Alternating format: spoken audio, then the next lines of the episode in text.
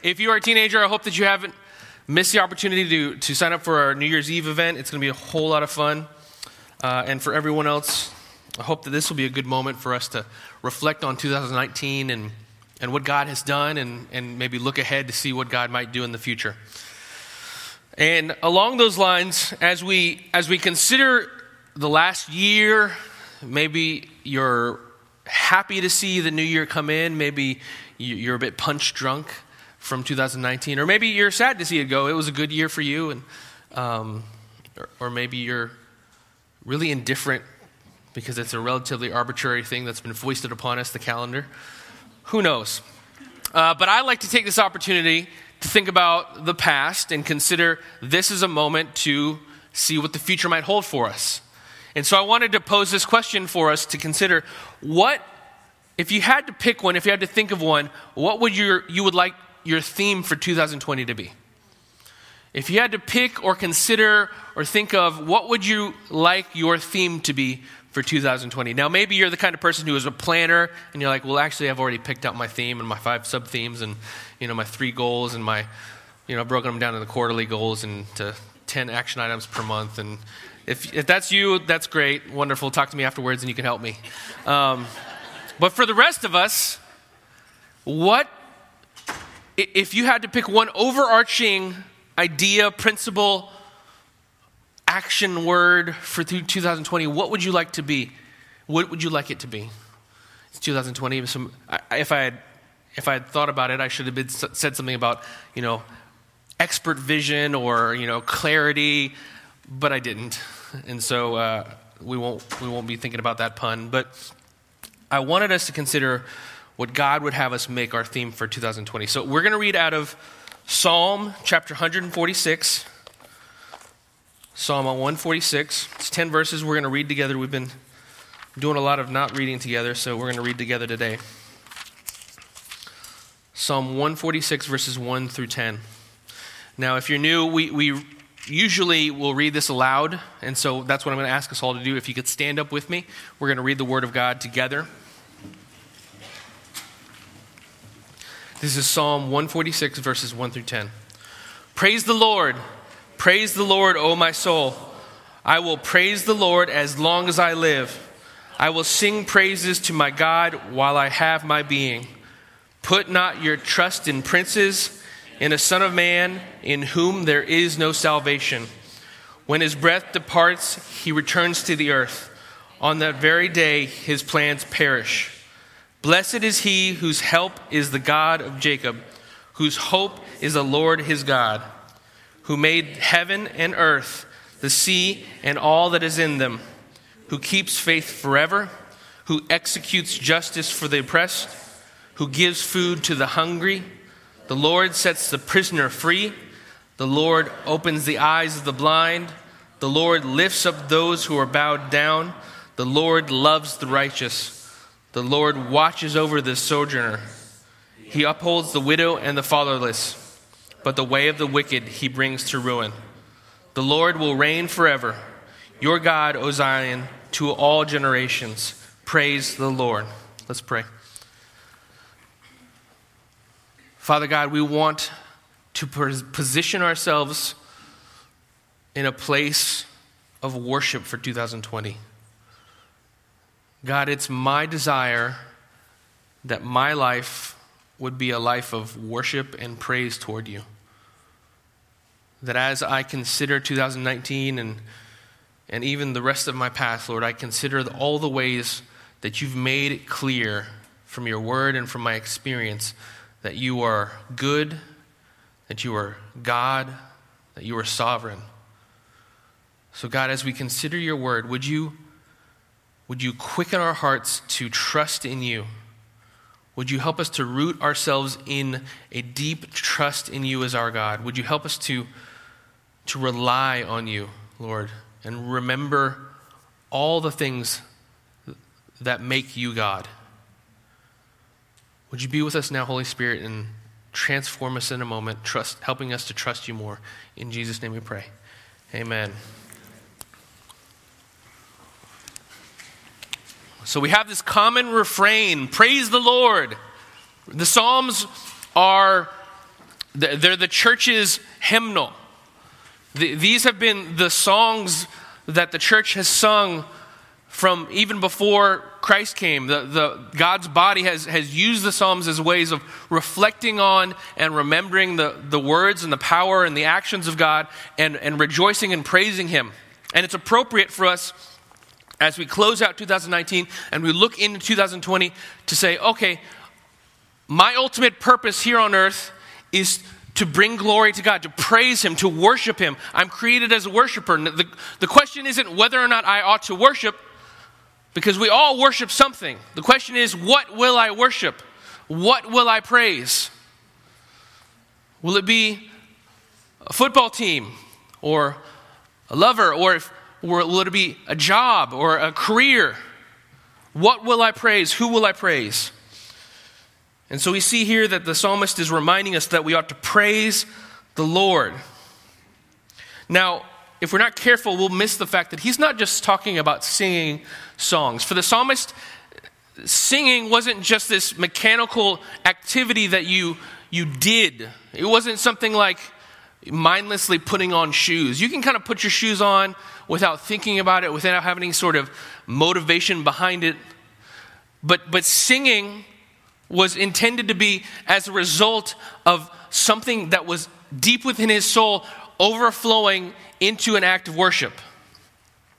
If you look at verse 1 and 2 with me, it says, Praise the Lord, praise the Lord, O my soul. He's, he's telling us all, get ready to praise the Lord. He, he's not saying, soul, make noises come out of you know your, your throat. He's saying, let praise, let this appreciation well up inside you, soul, such that it results in a physical response. Now, the physical response ought to come, but it comes as a result of something. That's why he says, Praise the Lord, O my soul. He doesn't just say, Praise the Lord, O my throat. Praise the Lord, O, o my, um, you know, my voice. Praise the Lord, O my soul. And he says in verse 2, Praise the Lord as long as I live. I will sing praises to my God while I have my being. You know, this isn't an ancillary activity for him. He isn't just saying, you know what, it's one of the things that you do, but he says, praise the Lord as long as I live. This is an all encompassing thing. This isn't a, you know, every now and again on a quarterly basis I go to church and I sing a song. That's not the kind of praise he's talking about. But he's saying, as long as I live, let, let my life be a life of praising God. And he says it in a different way in, in the second part of verse 2. He says, While I have my being, as long as I am a created being, let me worship and praise the Lord. In 2020, you have an opportunity to walk in the, the most authentic uh, representation of you and your purpose in praising God. You were made, you and I were placed on this earth. We were created by God to praise His name, to glorify Him. The, if you come from a liturgical background, you know the Westminster Standards, the, the Confession of Faith, or the, the Catechism says, you know, what is the chief end of man? What is the ultimate end of man? And it is to glorify God and him, enjoy Him forever. That is the deepest, most foundational purpose for us. And He says, let me praise the Lord. I will sing praises to my God while I have my being. We want to praise the Lord, and he gives three reasons that I want to look at. Why should we praise the Lord? One, because we're rooted in a deep trust in God. We can praise God because we can trust God. I'll repeat it. We can praise God because we are rooted in a deep trust for God. And he, the second reason is this we can praise God because we're actively relying on God. We can praise God because we're actively relying on God. And then finally, we can praise God because we can recognize his character and nature as God. We can praise God because we can recognize his character and nature as God.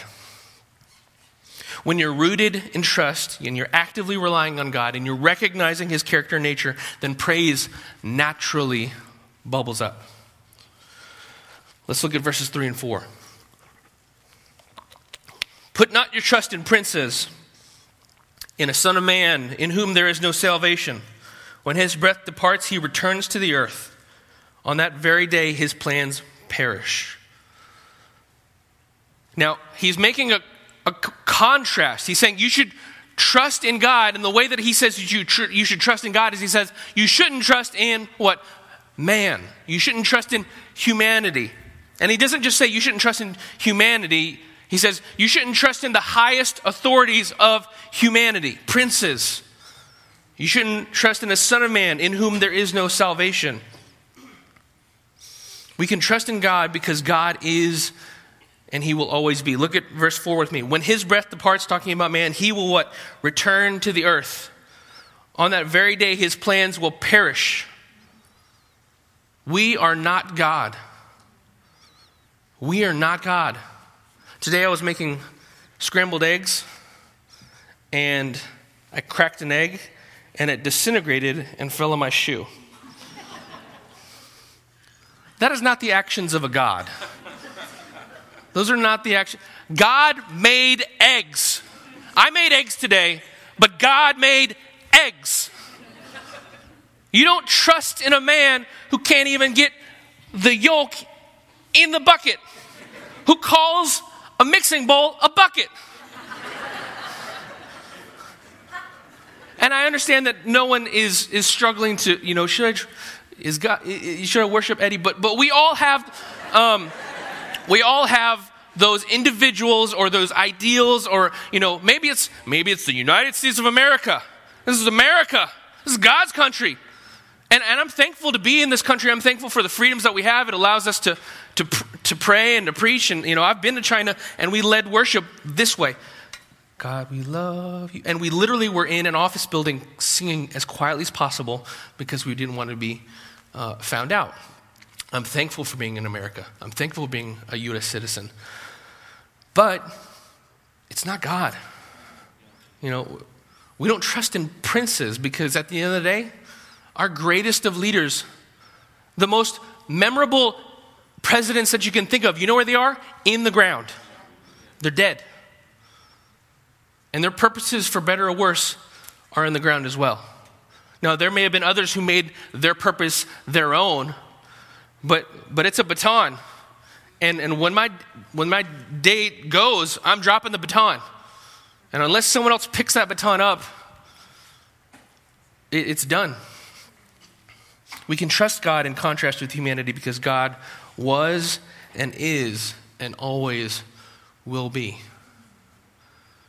I mean, you, you want to be able to trust someone who, who you know is always going to be who he's going to be. I mean, that's, that's the definition of, of kind of faithfulness. In the context of marriage, you want, you want a spouse who is always going to be faithful, be consistent, be the same with respect to the vows that you made at the beginning.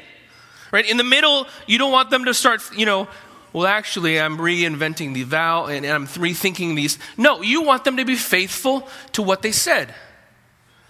And, and the best of humans is always going to be unfaithful in respect to some aspect of their life because we are created beings and we live in a fallen world and we ourselves are fallen.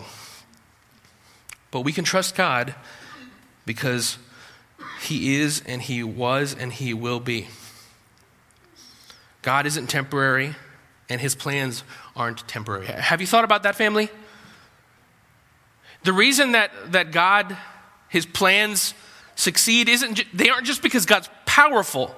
It's not just because God is able to coerce or he's able to make things happen. It's because his plan was planned before he created anything. I mean, he's the ultimate project manager. His Gantt chart, if, if you live in that world, he's not missing milestones. I mean, he is, he's on it. And he's on it because he had the deliverable before the client came to him. I, I, got, I got what you need. Because he was and is and will be.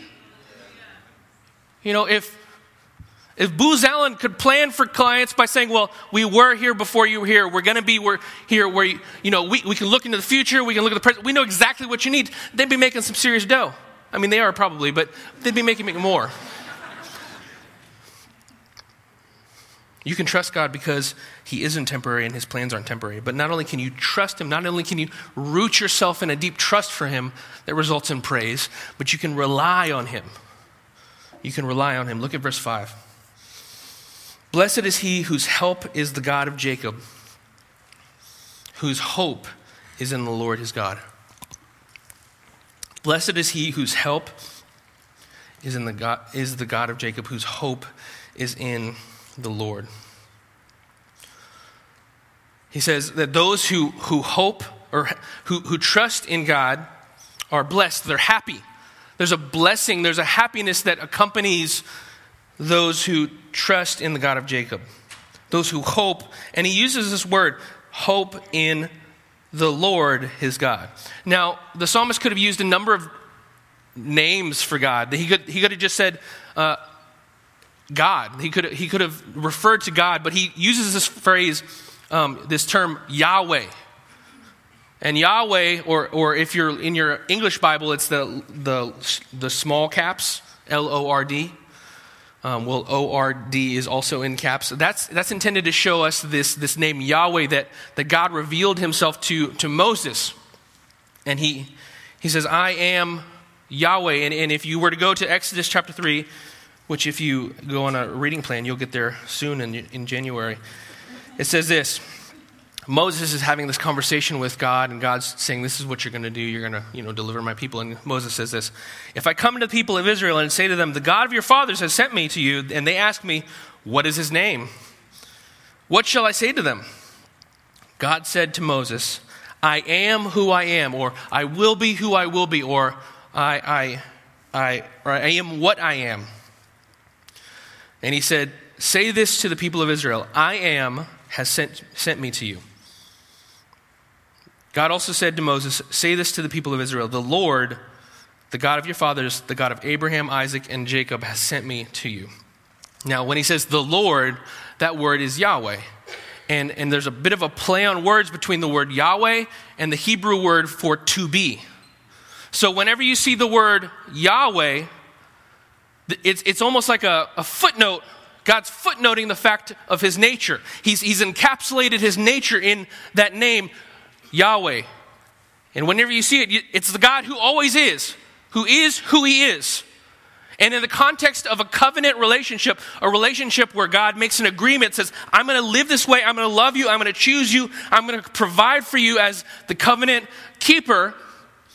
In the context of that relationship to us, for him to be who he is means for him to be faithful to his people. And so as we look at as we look at Psalm 146 he says this, blessed is he whose help is the God of what? Jacob. R- reminding us of this conversation he had with Moses, whose hope is in the Lord his God, whose hope is in this covenant keeping, faithful God. Who is your hope in in 2020? Who has your hope been in in 2019? And if you don't really know how to a- answer that question, there are different ways of approaching it. When you feel pressure, to what do you run? When you feel pressure in your life, to what do you run? Do you run to uh, work? You know, oh man, I feel pressure. I gotta, I gotta go put some more hours in. You know, 60 hours isn't enough. I gotta work some more, and I got, I gotta figure this out. Do you try and manage your life through the God of work? I'm not, I'm not saying work is bad. I'm not saying that the working overtime is bad. But when you run to work as a way of assuaging your need, your desire for peace, you're doing something wrong. when, you're, when you're feeling pressure, do you run to entertainment? Do you, do you binge on Netflix or, or Hulu or, or whatever, you know, Disney Plus? Again, I'm not saying that whatever show is, is evil within and of itself, you should judge it against Scripture. But what I am saying is, is when we pursue these things as a way of bringing a temporary salvation, they become functional saviors. And they step into the place where God wants to be in our heart. You know, Netflix was never intended to be your God. I mean, maybe it was intended, and in that case, it's, it's a bad thing. It's a, it's a golden calf, and it needs to be destroyed. That's not what I'm saying. This is not going to. Let's move on. The things that we run to for relief, the things that we rely on, they become our functional saviors. Maybe it's a, maybe it's a relationship. Maybe it's a spouse or a, a girlfriend or a boyfriend or you know, parent or, or something. And, and, these people are, are, are, most of the time they're given to us for a good reason. You know, I'm thankful to be married. I'm thankful for my wife. She's helpful to me. She, she encourages me. She builds me up. But she was never intended to be my God. She was never intended to be my ultimate help. We were intended to walk hand in hand serving our God. And, and maybe, you know, your parents are amazing. You've got great parents. But they, they fail you from the time to time. And, you know, teenagers in the room, your parents are people. And they were cool before you were born. And, and they've got, they've got interests beyond you. They had hobbies. And, and whether they are good parents or they uh, maybe they failed you, they were never meant to be your God. They were intended to point you to God. But if we have an expectation of perfection, and, and we're either putting them on a pedestal or we have an expectation of perfection and we're, we're unduly bitter toward them, either way, we're, we're treating them in a way that they, not, they, they can't bear up against that heaviness, against that, that weight of responsibility. Where's your ultimate hope? These things make really bad saviors. These things make really bad saviors. Psalmist says it Blessed, happy is, the, is he whose hope is not in entertainment, not in a relationship, not in work, but in, in God, whose hope is in the Lord. In 2020, what are you hoping for? And what are you hoping in? As the psalmist says, the one whose hope is in God is, ha- is happy because God is worth hoping in. Um, and, and he goes on to give us the reasons why God is worth hoping in. He begins to just talk about the, the, the worthiness, the, the, the fact that we can recognize something about the nature and character of God that ought to lead us to both rely on and trust in God to such a degree that we, we worship, we praise Him. So look at verses 6 and following with me. I'll start in verse 5. Blessed is he who, whose help is in the God of Jacob, whose hope is in the Lord his God, who made the heaven, who made heaven and earth, the sea and all that is in them. Again, I when I make eggs, I take eggs that were actually previously created and I break them. And depending on what we do, I'm either frying them or I'm scrambling them or whatever. I'm never actually saying, let there be eggs. I've never said, let there be something, and then there was something, unless it was me saying, let there be a mess. And then there was a mess. And even that was with stuff that I had cobbled together. I couldn't cre- I can't even create my own mess. I have to use other stuff and synthesize a mess. God has created all things we, we, we can get kind of numb to that, that reality. God created everything.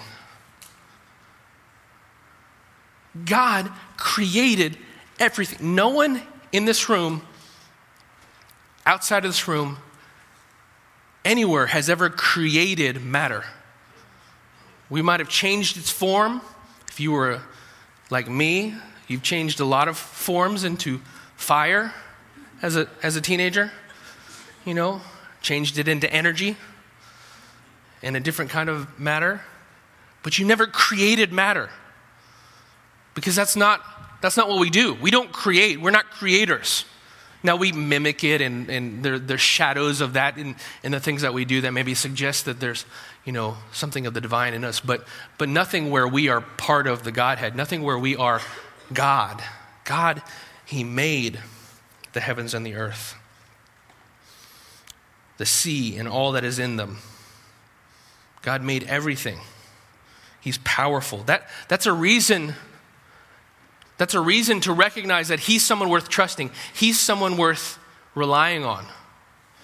But he goes on, he says, Who keeps faith forever. I, I'm so thankful that he says that so quickly thereafter. If God was just a creator, but we didn't know whether he was good, that would be a scary thing. If God was just powerful, but we didn't know that he was good, then he would be a terrible, terrifying God. Terrible in the sense of, of like Greek mythology terrible, where you think about the gods and you think about the titans, and, and maybe if you're not familiar with them, the gods and the titans, they were powerful, but they were not necessarily good. Oftentimes they were very, very petty and reflected some of the worst vices in humanity. And it's mythology, so it's stories, but it's, it's a reflection of, of the sinfulness of humanity. And those gods would not be gods I would want to worship or serve because they were petty, self serving, wicked. But God, He keeps faith forever. He's a covenant keeping God. When He makes a promise, He keeps His promise. When He makes a promise, He keeps His promise. And family, He's made so many promises to you and me. He's mediated promises through Jesus Christ. This is why in the New Testament there are so many places where Paul reflects on our relationship with God, our relationship with Jesus Christ. And if you put your faith in Christ and you trust in Him as your Lord and Savior, then you're said to be in Christ. Being in Christ means that all the things that were yes to Christ because of His obedience to the covenant, His obedience to the law, are now yes to us. We get to celebrate and, and experience the blessing of an obedient son because we are in Christ. And God is a covenant keeping God. And so He will keep covenant, He will keep His promises with Jesus and with those who are in Jesus. He, is, he keeps faith forever. And then He goes on to express what that looks like. He executes justice for the oppressed. He gives food to the hungry. He sets the prisoner free. He opens the eyes of the blind. He lifts up those who are bowed down. He loves the righteous. He watches over the sojourner. He, uphold, he upholds the widow and the fatherless. He brings to ruin the way of the wicked. God is a good God. He's a God who cares for the oppressed, He cares for the widow, He cares for the orphan. He cares that, that justice and righteousness exists in the world. We live in a world family where there's a lot of injustice. Wherever you sit, from whatever perspective you find yourself in, there's a lot of injustice. There's a lot of suffering. Maybe 2019 was a year of suffering for you, emotional or physical. And maybe you're saying, God, I need, I need a real hope. And I think what, what the psalmist would say, what God would say is, I'm a God of hope because I overcome these things. He sets the prisoner free. He opens the eyes of the blind. This was the ministry of Jesus Christ. He came to bring a kingdom, and in, in very, very similar words, especially in, in relation to, he has this one conversation with, with one of uh, John the Baptist's um, followers one of the followers comes to him. John is imprisoned, and, and he's, he's beginning to lose faith in Jesus. And he says, um, Go ask him if he's the, really the, the Messiah, or should we wait for someone else? Because he's in prison. And he's like, Well, the Messiah is supposed to bring freedom. And he goes, the, the, the follower of John goes to Jesus and asks this question, you know, Are you the one, or should we wait for another? And Jesus says, Look around. The blind are being healed. And, and he goes on to describe the things that, that are said here of God. God is a God who is able to overcome these things. He keeps faith. He's a God who overcomes these things. He's, he's good. The God who said, I am who I am to Moses, th- this God who said, You can trust me because I will always be consistent, is the same God that we serve now. We don't serve a different God. Right? If you have this view of the Old Testament where the Old Testament was that one God and he was kind of grumpy and we don't like to talk about him, and mm, New Testament is, is Jesus and he's got the he's got the sheep and he's just you know skipping along. That's not that's not that's not the Bible. That's that's a fairy tale. The God of the Old Testament was really upset about sin, really upset because he's a very holy God. In the same way that I've, I've used this example before, but you know, if someone were to insult me, you know, maybe I got heckled from, from the stage and someone said something, it'd be a little embarrassing. One of the ushers might invite them to go outside, but that's about it, right? Now, if you, you're at a press junket in front of the president and you start to heckle him, you might have a different conversation with the Secret Service member. Because the president, whatever you view, the president is held at a higher level of honor because of his office. And, and we're all, all of us are guilty of offending an infinitely honorable God. And so the, you see the Old Testament God trying to paint a picture of, uh, for us of, of his holiness and our offense. And because we're sinful, we look at the Old Testament sometimes and we're like, well, that's offensive. And Jesus, God is like, yes, it is offensive to me. And then in the New Testament, though, what we don't see, we don't see God just being like, well, you know, I'm just gonna, I'm just gonna let it go. Let, let bygones be bygones. No. He takes all of that anger, righteous anger, and he pours the bucket on his son. That, that's the picture of the New Testament. And that is the God, that's the same God. I am who I am to Moses is the same God poured out his righteous wrath on his son so that he might say to us, I, I, I'm a covenant keeping God and I love you. You can trust me. I'm a good God. Not only is he able, he's good. He cares about your situation. He's a great God and he's a good God. What situations have you relegated to the closet as it relates to your relationship with God? You know, God doesn't care about that thing. I'm not going to pray about that anymore because God doesn't care about it. Because, family, if, if you are in a relationship with Jesus Christ, if you are in Christ, as Paul would say, if you trust in Jesus as your Lord and Savior, and God cares about, God cares about your, your, the things that you, you would otherwise kind of not pray about. He's the one, He wants you to come to Him. He wants you to come to Him. Bring these things to Him. He wants you to bring 2020 to Him. He wants you to bring all your apprehensions and concerns and worries to Him. He wants you to bring these things to Him because He's a covenant keeping God, He's a powerful God, and He's a good God.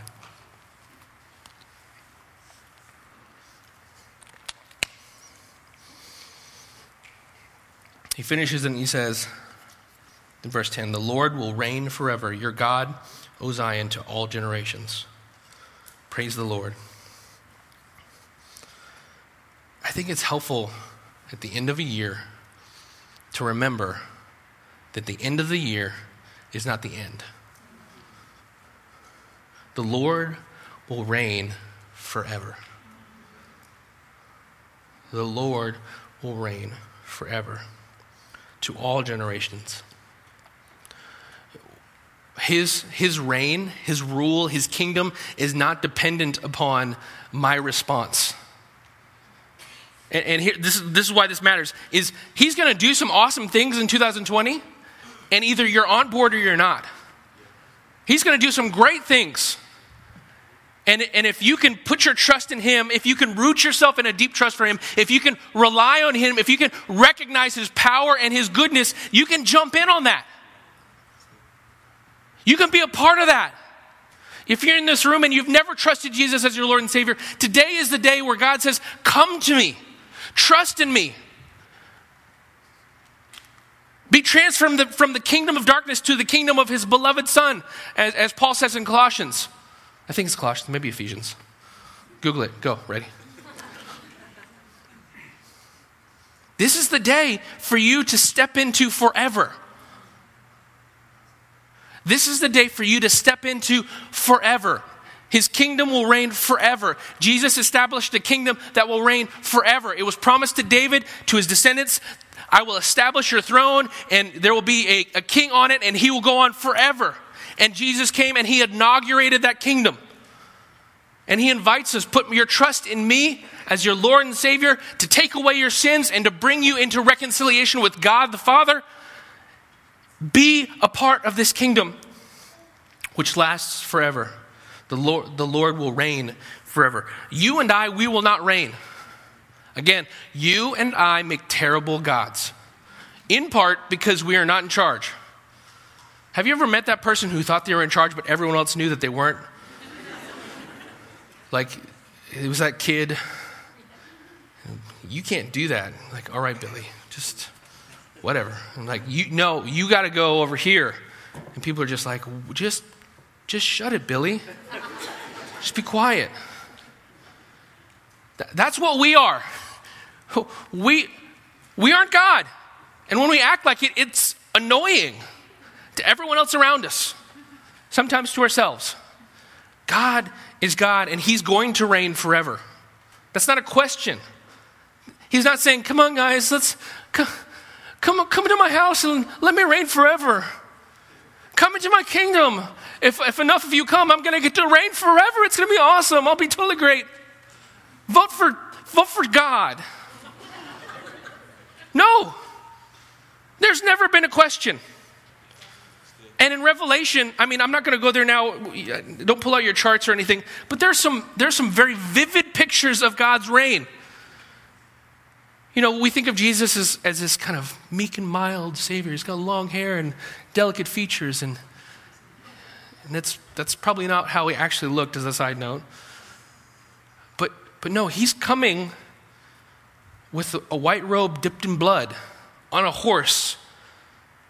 Heard one pastor say that, like, when an army shows up in linen, they don't mean to lose. right? If you, if you go to a fight and you're not even going to wear your dirty clothes, you don't expect that it's going to last very long. God is going to reign. He's reigning now, and he's to he's coming back and he's going to reign in a very different manner. And we will all be under his authority one way or another. Our knee will either bow voluntarily or it will be broken.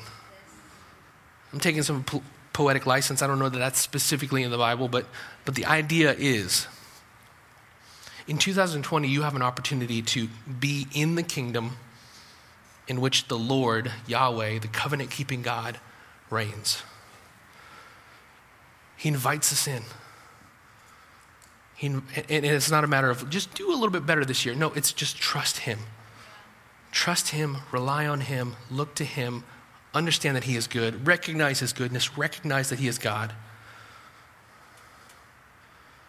and then praise God. Then praise Him. Let's pray. Father God, I thank you that you love us. I thank you that, that as an aspect of your covenant, you have chosen to love your people. You've chosen to love us. You've committed, you've covenanted, you've promised to love us. And you've fulfilled that promise in Jesus Christ. I thank you that we get to celebrate that. We get to, in 2020, let the theme of our year be praising God because you are good, you are worthy of our praise, you're worthy of our trust, you're worthy of our reliance. If you're in this room and you've never trusted Jesus, as your Lord and Savior, you've never maybe trusted God to be God, I would encourage you that you can respond today. You can respond simply by saying, God, I repent. I turn away from trusting myself and my own ability to fix my life and to take away the sin in my life. And I want to trust in you. I want to trust in you specifically, Jesus Christ, for your death on the cross, which paid for my sins against God. And I want to trust you to be my God and King. If that's you, just raise your hand. I want, I want to pray with you.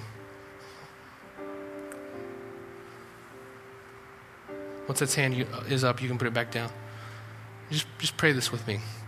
God, I turn away from everything I know to be sin, everything I know to be disobedience to you or trying to find salvation in something else. And I turn to you, Jesus. I trust you, Jesus, to be God, to be good, to be powerful. And I, I submit my life to you.